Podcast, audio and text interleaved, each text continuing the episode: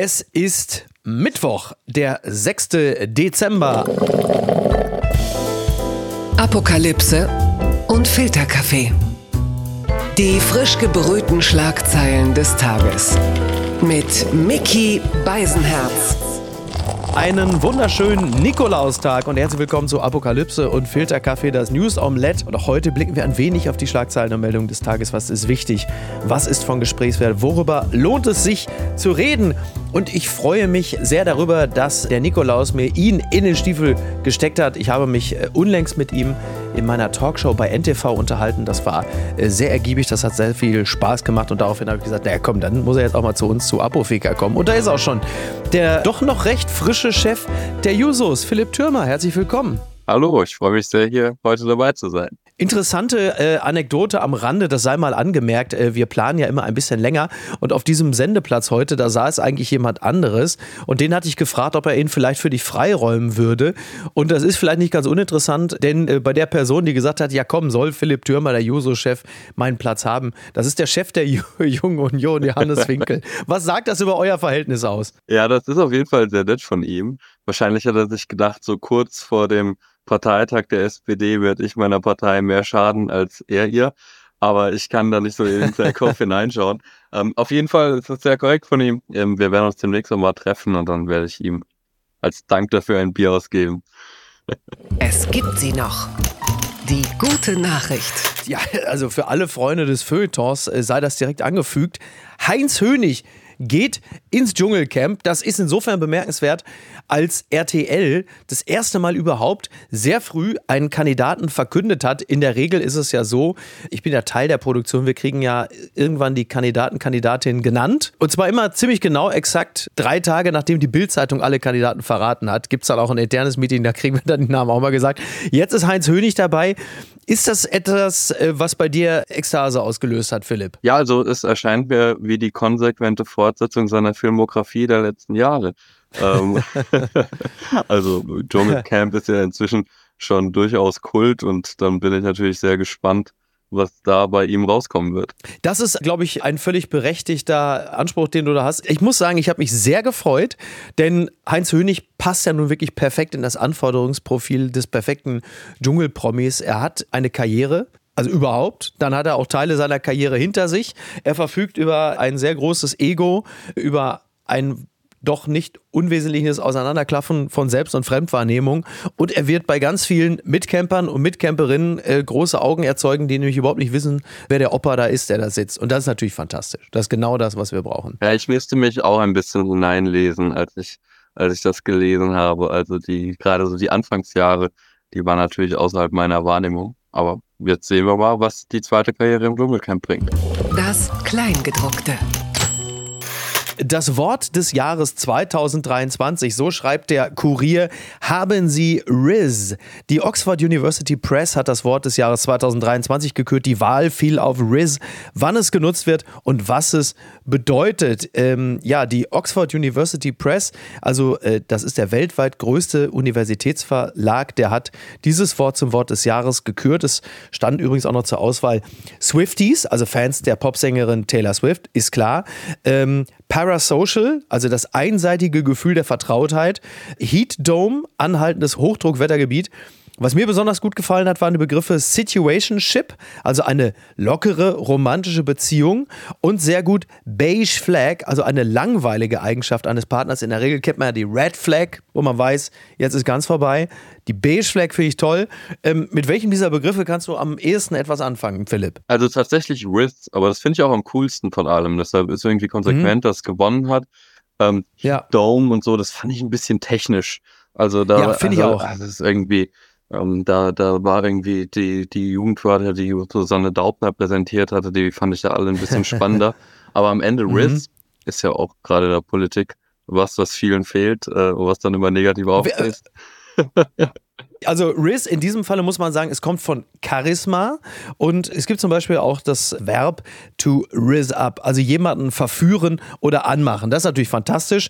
Wer wird denn von Olaf Scholz abgerist? Oder ist er eher eine beige Flag, speziell auch für den Juso-Vorsitzenden? Also mein Eindruck ist, dass es gerade an Riz in der gesamten Ampelkoalition sehr fehlt. Ähm, Ja. Also da glaube ich, ja, da will ein bisschen die Liebe. Aber was ist denn mit Flausche, Robby? Bobby Habeck? Also der Ja. hat doch nun reichlich Riss. Also er hat uns alle letztens schon wieder abgerisst. Ja, grundsätzlich schon, aber ich habe das Gefühl, der Charme versagt so ein bisschen intern. Also insgesamt Mhm. wirkt die Liebe ja etwas erkaltet in den ersten zwei Jahren. Und Ja. ähm, ich glaube, insgesamt würden wir, glaube ich, Olaf Scholz schon das ein oder andere Mal so eine Beige Flag verleihen äh, für, für Ja. den Auftritt ähm, an der einen oder anderen Stelle. Aber wir Mhm. hoffen natürlich alle, dass jetzt langsam der Aufbruch in der Ampel kommt Klar. und dass dann klar. mit dem gemeinsamen Ampel-Riz das ganze Land wieder in den Bann gezogen wird. Es kann, nur, es kann nur aufwärts gehen. Ja, Philipp, so sehe ich das auch. Da kommen wir auch gleich noch drauf. Aber zunächst einmal das hier. Das gibt's doch gar nicht. Also Neologismen haben wir gerade äh, gemeinschaftlich schon durchgeforstet. Jetzt bleiben wir mal ein bisschen beim Kerngeschäft. Neues PISA-Debakel. Deutschlands 15-Jährige rutschen massiv ab. Das berichtet der Spiegel. Immer mehr Schüler werden abgehängt.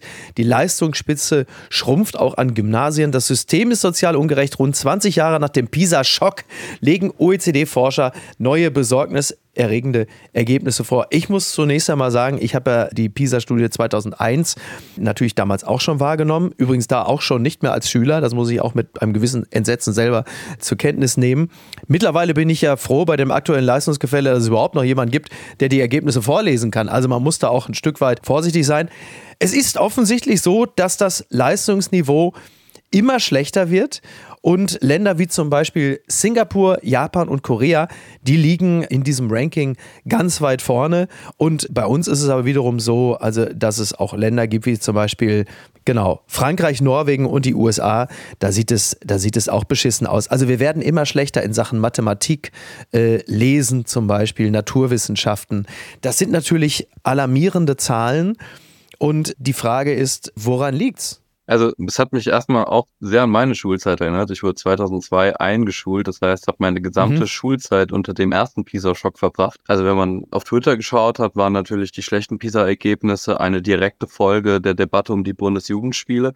Was ich naheliegender, was ich als naheliegender Natürlich. empfinde, ja natürlich, ähm, was ich als naheliegender empfinde, ist, dass natürlich jetzt die Corona-Generation war. Also Mhm. ich glaube, das hat die PISA-Studie ja auch gezeigt, dass in Deutschland ähm, ja außergewöhnlich schlecht mit den Mhm. Auswirkungen von Corona im Bildungssystem umgegangen sind. Wir erinnern uns, es ist wahnsinnig viel Unterricht ausgefallen.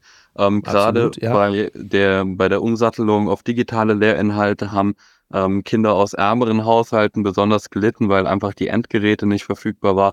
Ähm, überall herrscht Mhm. Lehrerinnenmangel. Und ich denke, das sind genau die Stellschrauben, an denen man jetzt drehen muss. Mehr LehrerInnen, irgendwie mehr pädagogische Kräfte und natürlich, wir müssen in die frühkindliche Bildung investieren, denn das ist am Ende die ersten Jahre, in denen Genau. ähm, die gerade auch gerade auch äh, SchülerInnen aus eingewanderten Familien, wo vielleicht zu Hause Mhm. nicht Deutsch gesprochen wird, ähm, Ja. eigentlich gerade in diesen ersten Jahren sollte man da ansetzen. Und das wird viel zu wenig gemacht in Absolut. Deutschland. Genau, du hast es, du hast es richtig beschrieben. Äh, Wir haben natürlich einerseits die verpasste Digitalisierung, wir sind zu bürokratisch, wir haben äh, genau das, was du sagst, Lehrerinnenmangel, aber halt eben auch natürlich einen, einen signifikanten Anteil bei diesen leistungsschwachen Schülern.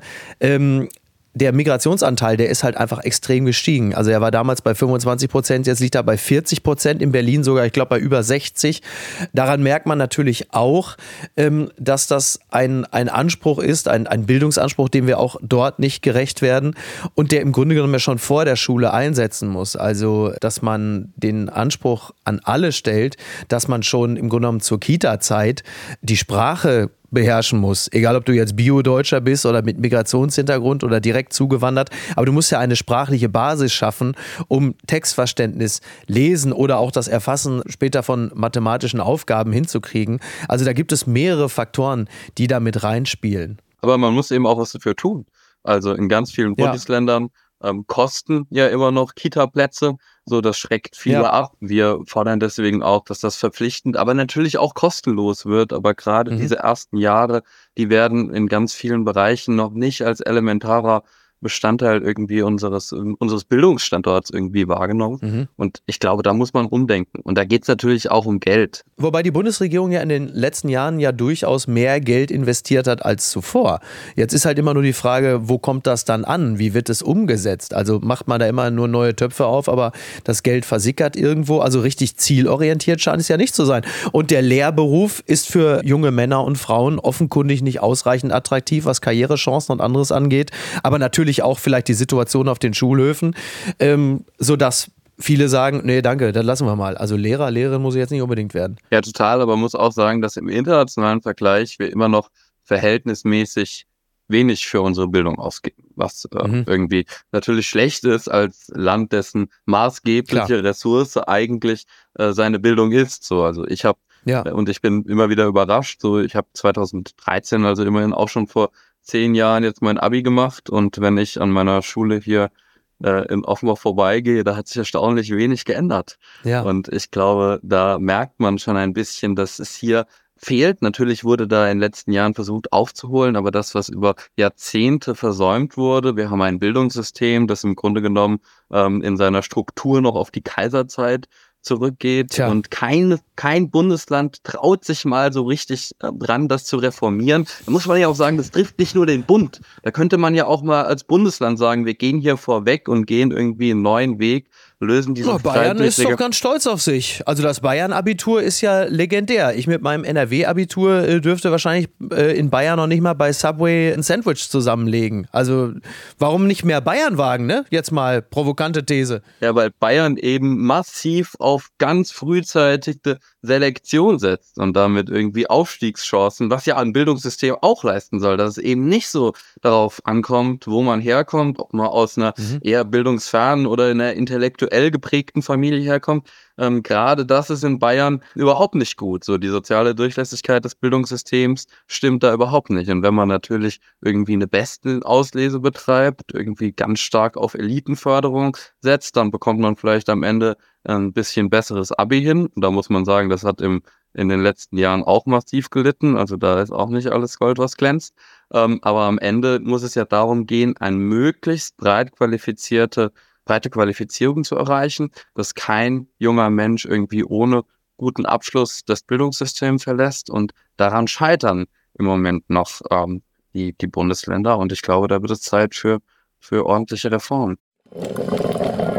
Werbung mein heutiger Partner ist Barissimo, die Kaffee-Eigenmarke von Aldi. Ah, ist das nicht eine herrliche Vorstellung? Ihr sitzt in eurem Lieblingscafé draußen in der Sonne, ihr genießt einen herrlichen Espresso in Barista-Qualität und dann fällt euch ein, ja, ich, ich wohne ja auf dem Land. Ich wohne ja irgendwo in der Peripherie. Es gibt ja gar kein schönes Café, wo ich mich hinsetzen kann. Aber ich habe einen Stuhl, ich habe einen Tisch, ich habe einen Garten und ich habe Barissimo. Barissimo von Aldi. Das ist äh, ganz fantastisch, denn man kann sich eine kleine Auszeit mit Barissimo gönnen. Die kleine Auszeit, das bedeutet, mit Barissimo wird das Leben einfach bonissimo. Und das Issimo steckt bei der neuen Kaffee-Eigenmarke Barissimo von Aldi schon mit drin. Barissimo, das ist Barista, Qualität zum Original Aldi-Preis und man muss auf nichts verzichten.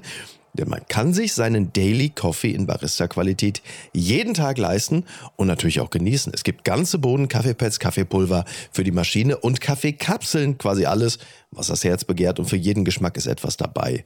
Ah, fantastisch und schöner Espresso Macchiato, das wäre doch jetzt genau das Richtige. Ne? Also mach dein Leben Barissimo exklusiv bei Aldi. Alle Infos zur Eigenmarke von Aldi findest du auf aldi-nord.de slash Barissimo oder auf aldi-onlineshop.de, aber natürlich auch wie immer in den Show Notes.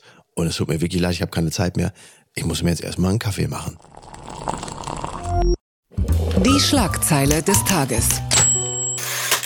Unser Land wird das schaffen. So zitiert die Zeit Bundeskanzler Olaf Scholz bei BMW. Die große Aufgabe hinter dem Begriff sei, Industrieland zu bleiben, wirtschaftlich vorne dabei zu sein, mit modernster Technologie und gleichzeitig das Klima zu schützen, unsere Biodiversität zu erhalten, sagte der Kanzler anschließend. Wer hier Produktion sieht und die ganzen Veränderungen begleiten kann, der geht hier weg mit dem sicheren Gefühl, das wird uns gelingen, das wird unser Land schaffen. Also ein, auch, also Scholz ist ja auch ein bisschen auf dem Merkel-Ticket gefahren, um Bundeskanzler zu werden. Also er kopiert jetzt, ihr schaff, wir schaffen das, also unser Land wird das schaffen. So, ähm, diese Transformation, glaubst du, dass wir das schaffen? Glaubst du, dass wir das schaffen mit einem Bundeskanzler Olaf Scholz, der jetzt seit zwei Jahren Bundeskanzler ist, dass das Kabinett vorgestellt wurde, ist fast auf den Tag genau zwei Jahre her. Es ist Halbzeit. Ist Olaf Scholz ein guter Bundeskanzler, Philipp? das ist jetzt von einer sehr spezifischen auf eine sehr allgemeine Frage übergeleitet. Ich Richtig, aber du hast jetzt schon die Chance verpasst, Ja zu sagen. ich fange mal mit der spezifischen Frage an. Also wir müssen mhm. diese Klimatransformation hinbekommen. Das ist ganz wesentlich. Der Wohlstand unseres Landes beruht auf unserer starken Industrie. Da gibt es die guten Arbeitsplätze, wo auch nicht nur die Chefs, sondern auch die MitarbeiterInnen ganz gut bezahlt werden. Und dafür muss man aber jetzt halt Antworten liefern. Also es reicht nicht zu sagen, ja. wir schaffen das, sondern wir, uns ja, ja. ist ja gerade dieser Klima- und Transformationsfonds in die Luft geflogen. Da fehlen ja immer noch 60 Milliarden Euro. Und das ist jetzt ja, auch danke Friedrich Merz, um es mit den Worten von Robert Habeck zu sagen. Danke Friedrich Merz. Ja, ganz unbeteiligt war nicht dabei, das Ding in die Luft zu jagen. Aber wie auch immer, äh, die Ampel hat es ja jetzt auch in drei Wochen nicht geschafft, dafür eine Antwort zu liefern. So, wie man das ja. hinbekommt. Und drei Wochen, wenn man sich überlegt, dass wir ja nicht mehr allzu weit weg vom Jahresende sind, sind schon mal eine lange mhm. Zeit. Mhm. Und ich glaube, da kann jetzt Olaf ja. Scholz, und damit leite ich auf die allgemeine Frage über, auch mal zeigen, mhm. dass er Führung kann. Ne? Wer Führung ja. bestellt, der soll sie bekommen. Ähm, ja, hast du die Führung gespürt in den letzten zwei Jahren? Hast du das Gefühl, das ist der, der, der ich wollte schon sagen, der Führer, aber das ist aus nachvollziehbaren Gründen jetzt nur vielleicht nichts Erstrebenswertes für einen deutschen Politiker. Aber ist das, ist das der, der Führungskanzler? Also ich ist er der Leader of the Pack? Also ich bin ganz weit weg davon, ähm, von so alten Führungsbildern. So, da muss man quasi jeden Tag zweimal auf den Tisch hauen, damit das Basta. alles läuft. Ähm, also, ja, da haben wir keine guten Erfahrungen, auch nicht als Sozialdemokratie mitgesammelt. Also davon ja, gut, okay. erstmal abgesehen. Aber im Moment gerade würde ich mir beispielsweise mhm. deutlich mehr Führung wünschen. Denn im Moment ist ja. es ja so, dass sich keiner mehr in dieser Koalition so richtig über den Weg zu trauen scheint. Und mhm. in dieser Situation ist natürlich der Kanzler gefragt, da im Zweifel vorwegzugehen. Wenn sich nichts mehr bewegt, ja. er bestimmt die Leitlinien der Politik, er steht da vorne dran. Und ich würde mhm. mir da jetzt tatsächlich wünschen, ähm, dass man das jetzt zügig klärt und ähm, sich dazu durchringt, die Schuldenbremse auch 2024 auszusetzen. Und dann ja. ist schon mal ein wichtiger Schritt getan, dass diese Versprechung, dass wir Industriestandort bleiben, die Klimatransformation schaffen, auch wirklich eingehalten wird. So, jetzt ist nun ab Freitag SPD-Parteitag. So, da treffen sich 600 Delegierte. Was haben die Jusos sich überlegt, um dem Bundeskanzler, aber auch Lars Klingbeil, Saskia Esken und dem ehemaligen Juso-Chef Kevin Kühnert, also möglichst effizient auf den Sack zu gehen? Was wird, was wird, das, was wird das dickste Brett, was äh, die SPD-Spitze zu bohren hat? Also erstmal möchte ich äh, vorausschicken, auf den Sack gehen ist natürlich kein Selbstzweck. Aber wenn es notwendig Nein. ist, wird das natürlich auch von uns in Kauf genommen. Und ähm, ja. gerade bei den Themen Schuldenbremse, da werden wir, denke ich, eine sehr spannende Debatte darüber haben, ob wir uns auch ehrlich dazu bekennen als Partei, dass das ein Fehler war, dass sie aus dem Grundgesetz raus muss. Das wird ein großes Thema. Dann die Frage nach dem Mindestlohn. Unserer Meinung müssen wir uns auch klar zu 15 Euro bekennen. Würde übrigens mhm. auch äh, viel Geld beim BürgerInnen-Geld sparen, weil dann müssten weniger Leute bezuschusst werden. Ähm, und drittens wird natürlich die Debatte über die Ausrichtung der Asylpolitik, insbesondere des Kanzlers, ja. ähm, das wird sicherlich eine heiße Debatte. Da scheuen wir uns auch nicht davor, in den Konflikt zu gehen, wenn wir eine andere Meinung haben. Ich glaube aber tatsächlich auch, dass solche Debatten eine Partei sehr beleben können. Und mein Eindruck ist, so ein bisschen Belebung tut Teilen des politischen Berlins ganz gut. Aber ist jetzt der Kanzler auf AfD-Kurs, was man ja selbst aus, aus Juso-Ecken hört, so was die Kritik angeht an der, an der Asylpolitik? Dieser, dieser Formulierung, dass er auf AfD-Kurs ist, ich glaube, das hat so auch niemand wirklich Relevantes gesagt und das wäre auch falsch. Aber was schon mhm. richtig ist, ist, dass wir eine krasse Verschiebung des Diskurses äh, in der Asylpolitik nach rechts erleben und dass auch SozialdemokratInnen anfangen, äh, sich gerade und eben auch der Kanzler auf dieses Thema Abschiebungen derart zu fokussieren, als ob es der Stein der Weisen ist, der irgendwie all unsere Probleme lösen würde und die reguläre Migration als, ähm, als den Ausgangspunkt alles Schlechten bezeichnen. Dabei ist Ja. es doch Fakt, dass wir überhaupt keine Me Wege für reguläre Migration haben. Also irreguläre Migration würde ja voraussetzen, dass es irgendwelche sichere Fluchtrouten nach Europa gäbe, über die man ein geordnetes und äh, ein geordnetes Asylverfahren einleiten könnte. Aber stattdessen haben wir keine sicheren Fluchtrouten, wir haben keine funktionierenden Resettlement-Programme und zwingen damit de facto Menschen auf den gefährlichen Weg über das Mittelmeer. Und dann beschweren wir uns über irreguläre Migration. Also das ist in sich widersprüchlich. Und deswegen sagen wir als Users, es muss ganz klar sein, wir müssen sichere Fluchtrouten schaffen. Das ist der einzige Weg, wie wir das Sterben auf dem Mittelmeer beenden. Wir brauchen solidarische, wirklich solidarische äh, Lösungen innerhalb der Europäischen Union und wir müssen die Kommunen unterstützen, damit die besser ähm, die Integration der Geflüchteten gewährleisten können. Also ich glaube, das ist eine sinnvolle ähm, Debatte, eine Debatte ohne Schaum vom Mund, wie auch viele immer wieder wiederholen innerhalb der SPD und ein klarer sozialdemokratischer Weg. Komm, nächstes Thema. Israels Truppen stehen im Zentrum von Hamas Hochburg. Das berichtet NTV. Khan Yunis ist die zweitgrößte Stadt im Gazastreifen. Wenige Tage nach der Wiederaufnahme der Kampfhandlungen sollen israelische Truppen im Zentrum der Stadt stehen. Die Armee berichtet von heftigen Kämpfen an mehreren Kriegsschauplätzen. Äh, Philipp, du bist ein junger Mann. Du bewegst dich äh, in Kreisen junger Menschen, äh, in linken Kreisen. Wie wird das Thema Nahostkonflikt dort diskutiert, kommuniziert? Gibt es da eine einhellige Meinung? Ähm, was erlebst du so in deiner, in deiner Peer Group, in der inneren und auch in der äußeren? Also ich erlebe, dass die Debatte extrem aufgeheizt ist. So, das ist, Mhm. äh, glaube ich, kein, kein Konflikt spielt so sehr irgendwie und ich merke das, ähm, also sowohl in meiner Stadt, wobei ich sagen muss, innerhalb Offenbachs, wo, obwohl wir da viele eine größere palästinensische Minderheit haben, als Ja. auch ähm, als auch viele Menschen mit israelischem, teilweise mit jüdischem Hintergrund, die die Debatte natürlich auch nochmal ganz anders betrifft, weil sie viele Verbindungen nach Israel haben, dass es hier noch einigermaßen ähm, einigermaßen ruhig abläuft. Deshalb äh, glaube ich, gibt Mhm. es auch positive Beispiele, wie der Diskurs innerhalb Deutschlands sich entwickelt. Aber natürlich ist es extrem aufgeheizt und gerade auch in der politischen Linken. Wir alle haben das gesehen, dass wir da extreme Probleme mit extrem antisemitischen Vorurteilen haben, die auch innerhalb der politischen Linken bestehen. Ich bin Mhm. allerdings ganz stolz, ehrlich gesagt, ähm, dass wir das innerhalb der Jusos nicht haben und es uns gelingt eigentlich diese Debatte mit notwendigen Ernsthaftigkeit, die das Thema verdient, Ja. aber eben auch ohne ähm, in antisemitische Muster zu verfallen, ähm, dass es uns da eigentlich ganz gut gelingt, diese Debatte zu führen. Mhm. Derweil ist es so, es, es gibt die Meldung, dass Israel äh, angeblich eine Flutung der Hamas-Tunnel vorbereitet mit ähm, Salzwasser. Man hat wohl ein großes Pumpsystem installiert, um die Tunnelsysteme der Hamas ähm, unterm Gazastreifen mit Meerwasser zu fluten. Das berichtet das Wall Street Journal. Also es ist so, dass äh, es wohl mittlerweile mehr als 800 Tunnelschächte gibt, die man gefunden hat. Rund 500 davon seien bereits zerstört worden. Das hat das Militär mitgeteilt. Das ist jetzt eine Operation, von der man nicht genau weiß, wird sie stattfinden, wann wird sie stattfinden, äh, wird sie stattfinden, nachdem die Geiseln befreit worden sind? Oder macht man es schon, während die Geiseln noch in der Hand der Hamas sind? Und ähm, meine persönliche Sorge ist in dem Zusammenhang halt immer, dass das auch eine Art der Falle ist, dass man nämlich irgendwann die Geiseln einfach da unten drin lässt äh, und sich dann, nachdem diese Aktion vollendet ist, sich herausstellt, dass Israel seine eigenen Geiseln äh, ertränkt hat. Und irgendwann steht die Hamas ganz woanders und sagt, tja Leute, du, wir haben es euch immer gesagt, hört auf damit. Das ist so meine Sorge gerade, weil es mangelt ja nun wahrlich nicht an Perfidie und an, ähm, an äh, Charakterlosigkeit, was die Hamas angeht. Ja, das ist ein großes Problem. Ähm, man muss natürlich auch sehen, dass die Tunnel auch einen großen Beitrag dazu geleistet haben zu dem, zu dem terroristischen Überfall der Hamas ähm, am 7. Ja. Oktober auf Israel. Das heißt, es ist grundsätzlich natürlich nachvollziehbar, ähm, dass die israelische Armee auch dieses Tunnelsystem äh, unbenutzbar machen will. Ähm, man muss, glaube ich, auch sehen, dass selbstverständlich die Hamas wiederum die waren, die die Waffenruhe, die ja, ähm, die ja ermöglicht hat, dass Geiseln Mhm. ausgetauscht befreit wurden im Austausch gegen ähm, palästinensische Häftlinge, wiederum sie waren es, die das gebrochen haben.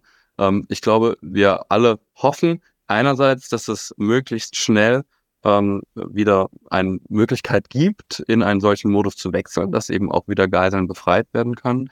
Und selbstverständlich muss aber auch klar sein, dass die Hamas, die ja nicht nur, also nicht nur den Angriff auf Israel am 7. Oktober, sondern auch die ganzen letzten Jahre immer weiter zu einer Radikalisierung des Konflikts beigetragen hat innerhalb des Gazastreifens, dass es klar sein muss, dass es ähm, keine Zukunft, keine friedliche Zukunft für den Gazastreifen gibt, wenn diese Terroristen nicht besiegt werden. Und ähm, ich denke, da jetzt darauf hinzuwirken, und das äh, machen wir als Users teilweise auch, indem wir im Austausch bleiben mit unseren BündnispartnerInnen vor Ort, die wir ja vor allen Dingen in Israel haben und da im Austausch miteinander stehen, ähm, als auf die Bundesregierung und die Weltgemeinschaft, ist darauf hinzuwirken, dass möglichst zivile Opfer einerseits verhindert werden und andererseits die Hamas besiegt werden. Das ist jetzt unsere Aufgabe. Gucken mal, wer da spricht.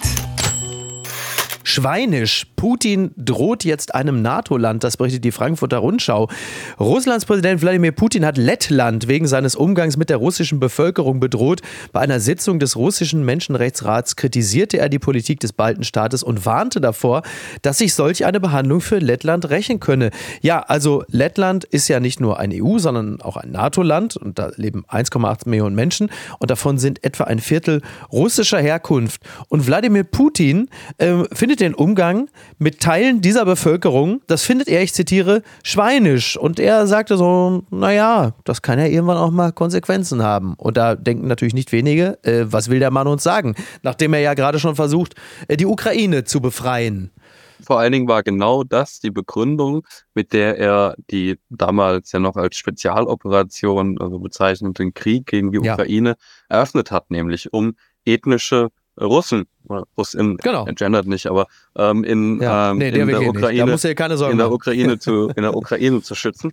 Ähm, und deswegen muss, muss das uns natürlich aufschrecken lassen, so dass jetzt wieder eine, also in aller Regel werden Eskalationen auf dem, auf dem Schlachtfeld ja vorbereitet durch Eskalationen in der Sprache. Ähm, deswegen lohnt es sich da genau hinzuhören. Allerdings haben wir auch in der Vergangenheit erlebt, dass gerade in Richtung der baltischen Staaten Putin große Töne gespuckt hat ähm, und dann nichts, Gott sei Dank, nichts daraus resultiert ist. Und dann hoffen wir, glaube ich, dass es auch in diesem Fall so bleibt. Wir versuchen uns mal ein bisschen näher in die Materie einzuarbeiten. Glücklicherweise haben wir an dieser Stelle jemanden, den wir immer fragen können, und zwar äh, Vassili Golot, den ARD-Studioleiter in Kiew, unseren Mann in der Ukraine. Und mit dem habe ich mich über die Situation in eben dieser unterhalten. Vassili, ich habe mit meiner Tochter Nachrichten geguckt und sie guckte so von der Couch zu mir rüber und sagte, Papi, ähm, ist in der Ukraine eigentlich noch Krieg? Weil äh, man sieht überhaupt nichts mehr. Wie kommt sie zu dieser Annahme? Das ist krass, das macht mich ehrlich gesagt ähm, etwas sprachlos und das ist genau das, wovor die Menschen in der Ukraine sehr, sehr große Angst haben, dass sie nämlich vergessen werden.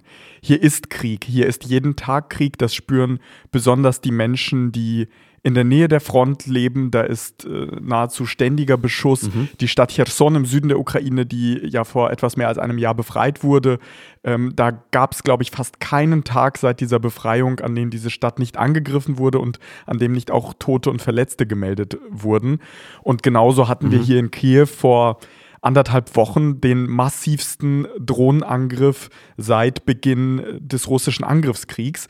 Glücklicherweise, und das ist die gute Nachricht, wurden sehr, sehr viele Drohnen abgewehrt, fast alle, weil die Flugabwehr durch die westliche Unterstützung hier in Kiew zumindest inzwischen ja. sehr, sehr gut hm. Ja, man hat derzeit natürlich ähm, Nahostkonflikt bedingt ein wenig das Gefühl, dass die Ukraine sich so ein bisschen im toten Winkel des, des Aufmerksamkeitszuges ähm, befindet. Äh, jetzt allerdings mehren sich auch wieder ein bisschen die Meldungen, unter anderem die, dass Zelensky, der ukrainische Präsident, äh, einen sehr starken Disput hat mit äh, Kiews Bürgermeister Vitali Klitschko, äh, der ihm vorwirft, den Leuten zu lange etwas über die Situation der Ukraine vorzumachen. Ist es so? Macht Zelensky den Ukrainern, Ukrainerinnen äh, etwas vor? Ich würde versuchen, äh, das mal zu ordnen. Also erstmal kehren ja, wir bitte. in eine Zeit zurück, die für die Ukraine normal ist, nämlich politischer Wettbewerb, politischer Streit. Vitali Klitschko ist sozusagen ein anderes politisches Lager in der Ukraine als das Lager, das Volodymyr mhm. Zelensky vertritt. Und ähm, das, was wir jetzt erleben, ist etwas, äh, eine Art Rückkehr zur Normalität, zu dem, was in der Ukraine üblich ist, dass sich Politikerinnen und Politiker gegenseitig angreifen, attackieren, auch in einem schärferen Ton. Ich glaube, Klitschko hat äh, Zelensky Autoritarismus vorgeworfen, was ja schon ein heftiger Vorwurf ist. Da denkt man ja vielleicht bei dem Begriff eher an äh, Wladimir Putin. Insofern ist das schon. Ein unberechtigter Vorwurf oder einer, der sich aus der Realität ich nähert? Ich glaube, man äh, muss sagen, dass Zelensky in seinen Reden, auch wenn wir an die Neujahrsrede zurückdenken, in der er gesagt hat, das Jahr 2023, so wünschte er den Ukrainerinnen und Ukrainern, wird ein Jahr der Rückkehr, ein Rückkehr zum normalen Leben, ein Rückkehr zu den Grenzen von 91. Das alles wurde nicht erfüllt. Insofern waren die Erwartungen auch zu hoch geschraubt. Und Zelensky ja. hat jetzt nicht die eine Rede gehalten, in der er klar gesagt hat, die Erwartungen waren zu hoch geschraubt. Ich finde schon, dass man in seiner Rhetorik jetzt auch in den vergangenen Wochen sieht, dass es auch selbstkritischer ist, aber, und den Vorwurf würde ich sehen und da würde ich Klitschko auch zustimmen, er fängt auch durchaus an, die Verantwortung an den einen oder anderen abzuschieben. Ne? Im Erfolg, da, da will jeder irgendwie ein Stück Kuchen davon haben, so nach dem Motto, wir haben Cherson ja. zurückerobert, wir haben es geschafft, Kiew zu verteidigen, aber wenn es dann darum geht, wer hat die Verantwortung dafür, dass die militärische Offensive gescheitert ist, ist das der Oberkommandierende Saluzhny, ist das Zelensky, sind das irgendwie ähm, kleinere Kommandanten, Kommandeure, da, da will sozusagen jeder auf den anderen äh, diese Verantwortung abschieben oder sogar der Westen. Ähm, insofern glaube ich, kommen wir jetzt in eine Phase, der schärferen Auseinandersetzung wieder, ähm, einer Debatte darüber, nachdem die Ukraine verstanden hat, das wird ein langer Krieg, eine Debatte darüber, wie geht man mit diesem langen Krieg um? Wie geht man mit den Soldaten um, die seit mehr als 600 Tagen jetzt schon ihr Land verteidigen? Wir haben diese Patt-Situation, diese, diese viel zitierte, die sich aber möglicherweise dadurch auflösen könnte, dass der Ukraine das Geld ausgeht. Einerseits, weil die USA äh, Innenpolitik bedingt äh, nicht mehr Geld locker machen können, möglicherweise unter einem Präsidenten Trump auch nicht mehr locker machen wollen und es auch in der EU immer weniger Geschlossenheit gibt, wenn es darum geht, die Ukraine zu unterstützen. Wie bereitet sich Zelensky, wie bereitet sich die Ukraine auf diese Situation vor, schrittweise? Die Patt-Situation droht und das ist für die Ukraine sehr, sehr gefährlich. Für die Ukraine ist es gefährlich, wenn dieser große russische Angriffskrieg zu etwas wird, zu dem der Krieg im Donbass äh, geworden ist, der seit 2014 ja im Land präsent ist, irgendwann im Westen aber vergessen worden ist. Und vor allem ist die Situation auch für den Westen oder für Europa gefährlich, weil ich mich immer wieder frage, was ist denn die Strategie von Olaf Scholz? Was ist die die Strategie von Emmanuel Macron? Hm. Will man die Ukraine so unterstützen, dass sie sich verteidigt und dass sie auch in der Lage ist, diesen Krieg im eigenen Interesse zu beenden? Das wäre aus ukrainischer Sicht eine Rückkehr zu den Grenzen von 1991. Inzwischen ist vielen Menschen in der Ukraine klar, mit der jetzigen Unterstützung ist das unrealistisch. Ähm, was mit mehr Unterstützung realistischer wäre, wäre ein ukrainischer Durchbruch an der einen oder anderen Stelle der Front. Das würde die Ukraine in eine Position der Stärke bringen.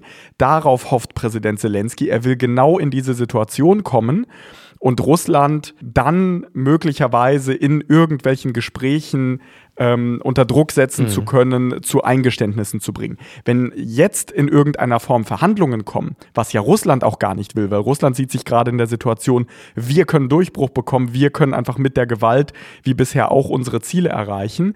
Ähm, aber wenn, wenn es jetzt irgendwelche Gespräche geben würde, ist die Ukraine ja in einer ganz, ganz schwachen Situation. Sie kann ja gar nichts für sich anmelden, ähm, wenn sie militärisch Russland sozusagen nicht wegdrücken kann. Das ist ja jetzt eher ähm, die allgemeine Situation. Als Reporter erlebst du natürlich ganz viele persönliche Geschichten. Du begegnest vielen Menschen ähm, in, in deiner Zeit in der Ukraine. Wie haben die Dinge sich für dich auch verändert, seitdem du von dort reportierst?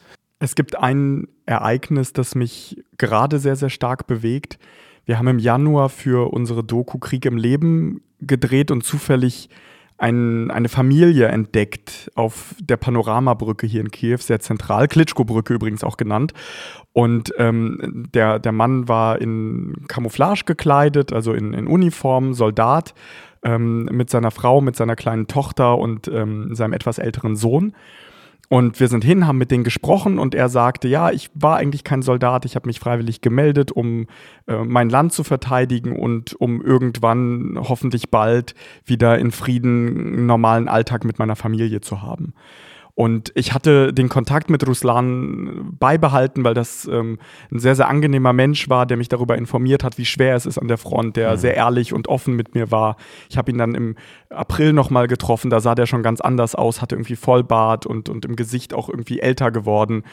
Und jetzt habe ich gestern Nacht ähm, erfahren, er hat mir jetzt einige Tage nicht auf eine Sprachnachricht geantwortet. Ich bin dann auf das Profil seiner Frau gegangen und habe gesehen, dass er tot ist. Sie hat das öffentlich gemacht. Ähm, und das, das ist halt heftig. Das ist jetzt schon der zweite Mensch aus unserer Doku, der nicht mehr lebt. Nach Anton, ein 33-jähriger Familienvater ebenfalls gewesen. Ähm, und so konkret zu sehen, dass zwei relativ junge Menschen, selbst wenn es keine jungen Menschen sind, aber zwei Menschen, mit denen ich in diesem Jahr gesprochen habe, die einfach nur ihr Land verteidigt haben, dass sie nicht mehr am Leben sind, das zeigt, ähm, in was für einer Phase dieser Krieg ist, dass er eben Tod bedeutet, dass er Verlust bedeutet, dass er Familien zerstört und ähm, das schon sehr, sehr in einer sehr, sehr großen Zahl. Dann lass uns gemeinsam daran arbeiten, dass wir den Blick darauf nicht verlieren. Dankeschön, Vassili. Bitte empören Sie sich jetzt. Söder, er ist ja wirklich unvermeidlich, Söder träumt von Weltraumbahnhof und Genderverbot. So zitiert ihn die Süddeutsche Zeitung in seiner ersten Regierungserklärung nach der Wahl, kündigt Bayerns Ministerpräsident ambitionierte Hightech-Projekte an. Das Gendern will der CSU-Chef an Schulen untersagen. Die AfD freut sich. Ja, ähm, also die Technische Universität Nürnberg, die soll äh, zur ersten reinen KI-Uni werden und er sprach von der Franconian University of Artificial Intelligence und er sagt, äh, die künstliche Intelligenz ist wie ein Urknall für ein neues Wissensuniversum. Deshalb will die Staatsregierung bis 2028 insgesamt 5,5 Milliarden Euro in ihre sogenannte Hightech-Agenda investieren.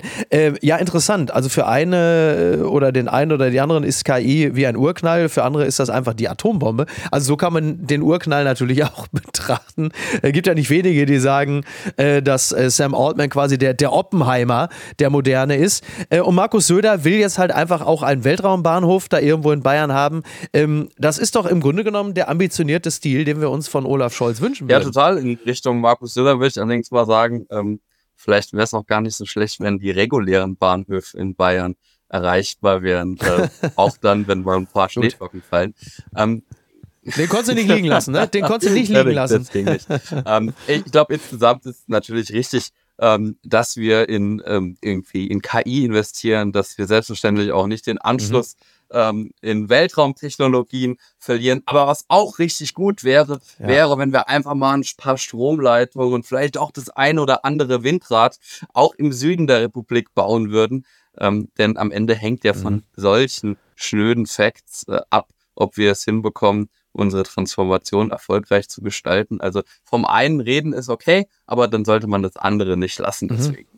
Ja, äh, interessant ist ja, äh, dass Markus Söder in seiner Rede sagte, äh, bei uns, schauen Sie, gilt das Motto Leben und Leben lassen. Und kurz danach sagte er plötzlich, für Bayern, schauen Sie, kann ich sagen, mit uns wird es kein verpflichtendes Gendern geben. Im Gegenteil, wir werden das Gendern in Schule und Verwaltung sogar untersagen. Und jetzt kommt natürlich noch der Nachsatz, äh, ohne Details dazu zu nennen. Das ist natürlich jetzt nicht wahnsinnig überraschend, dass Markus Söder in der Regel für das, was er sagt, keine Details nachliefert.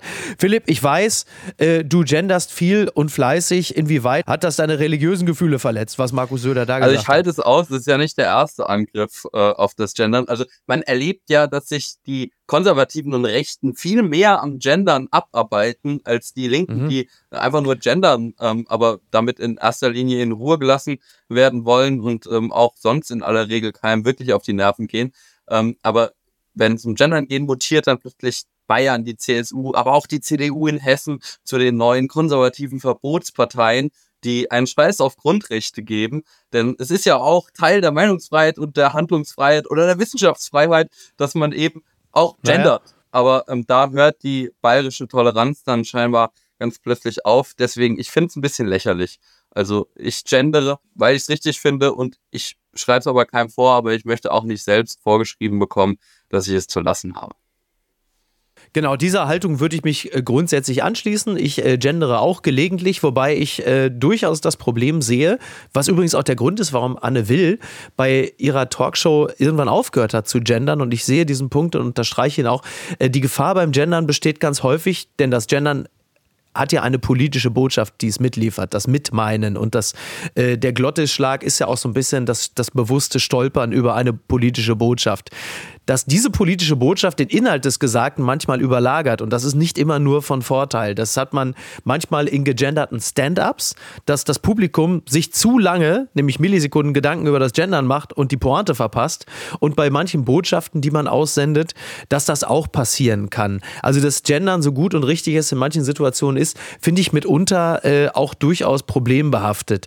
Ich würde aber natürlich ist genauso sehen wie du, dass ich es immer ein bisschen seltsam finde, dass man sich so daran abarbeitet. Also, dass man es jetzt dann auch verbietet, explizit, finde ich, da, also ich, da, da frage ich mich dann auch mal, wem soll das helfen? Also, genau das von ihm ja proklamierte Leben und Leben lassen gilt natürlich äh, dafür auch. Wenn es um die Amtssprache geht, also wo man sich nach dem Duden richtet, da kann man rein formal natürlich immer sagen, dann belassen wir es jetzt einmal dabei. Aber dafür musst du es ja noch nicht mal öffentlich verbieten, sondern bleibst halt einfach Amtssprache, bleibt das, was vorliegt und fertig aus. Also, was ist es dann am Ende? Also am Ende wird es vor allen Dingen von äh, meiner Ansicht nach der, der konservativen oder rechten Politiker Illem, um sie ein bisschen zu provozieren, ähm, zum, zum Politikum gemacht. Man sollte es nicht zu sehr aufladen und diesen Kulturkampf, ähm, den, der, der da von rechter Seite ums Gendern betrieben wird, ähm, sich dem möglichst, möglichst nicht anschließen und ich glaube demonstrative Gelassenheit entgegensetzen. Ist Markus Söder so ein Typ für Kulturkampf und Aufheizen, findest du? ich finde schon. Er beherrscht die Disziplin wie kein zweiter.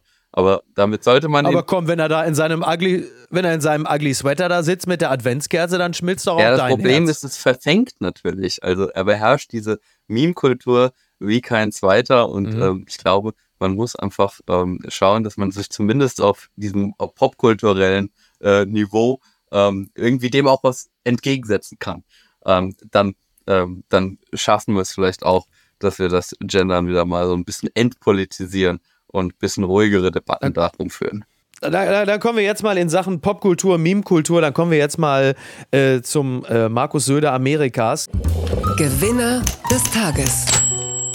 Taylor Swift, Gewinnerin, denn äh, das People Magazine hat sie aufs Cover gehievt und ähm, dort gilt sie jetzt als die faszinierendste Person des Jahres 2023. Ähm, das ist, glaube ich, grundsätzlich erstmal völlig okay und richtig. Also Taylor Swift ist äh, unter anderem auch der Act, auf den meine achtjährige Tochter und ich uns im Auto stets einigen können. Also das ist schon mal nicht verkehrt.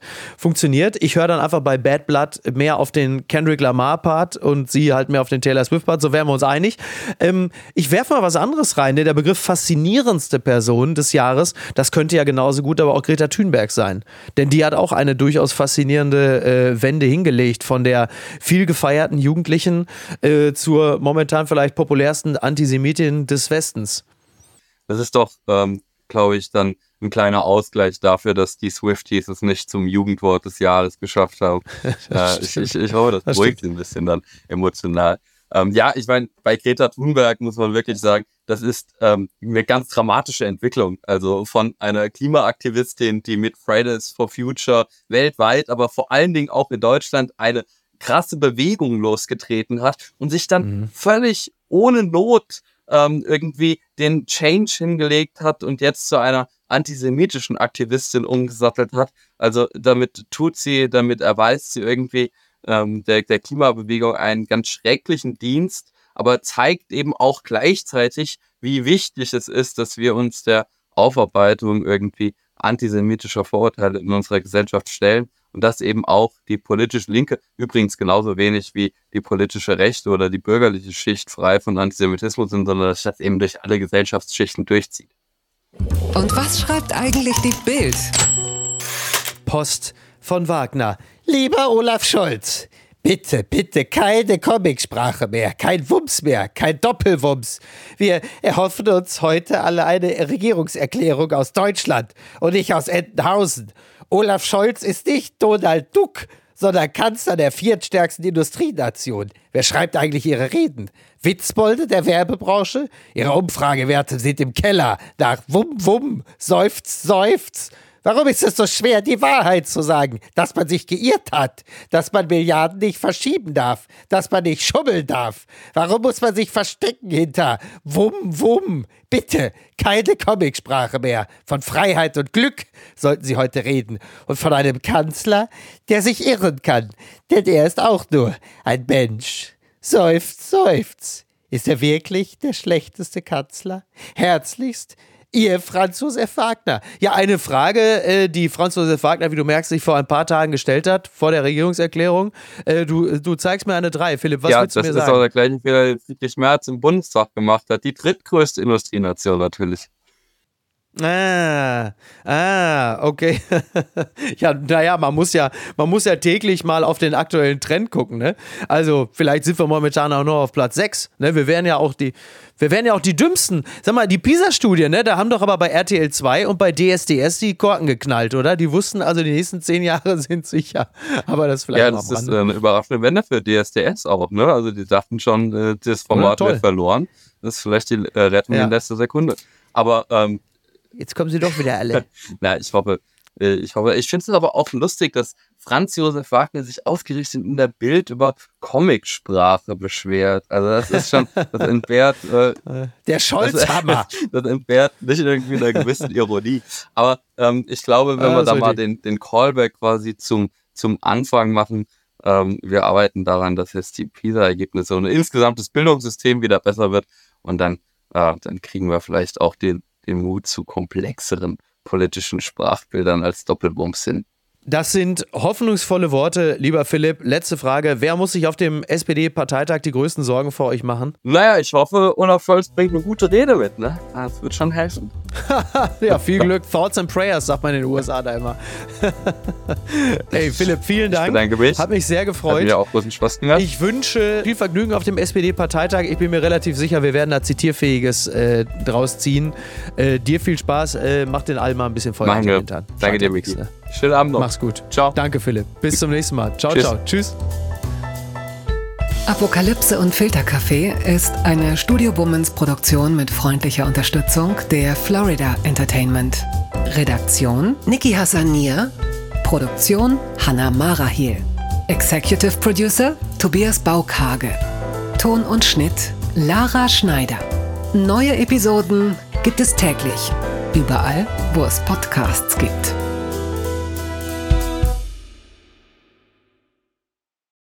Ich dachte ja, wir machen einen Podcast zusammen, Joko, und dann ähm, hängen wir einfach ab, einmal die Woche, unterhalten uns ein bisschen lustige Alltagsbeobachtung, manchmal politisches ja. Take, dies, das, Feierabend. Was stattdessen passiert, ich muss Sport machen. Schöne naja, Scheiße. Auf eine gewisse Art und Weise ist es aber auch abhängend, ne?